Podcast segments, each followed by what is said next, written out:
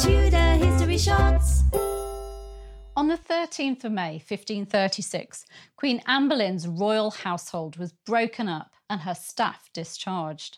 Anne hadn't even been tried yet, but Sir Francis Weston, William Brereton, Henry Norris, and Mark Smeaton had been found guilty of high treason for sleeping with her and conspiring to kill the king with her.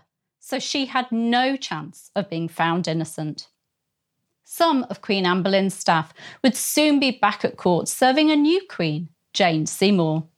These included Anne's former Master of the Horse, William Coffin, her former Vice Chamberlain, Sir Edward Baynton, her surveyor, John Smith, and her ladies, Jane Boleyn, Anne Gainsford, Margery Horsman, and Bess Holland. I wonder how they felt about it. Tudor History Shots.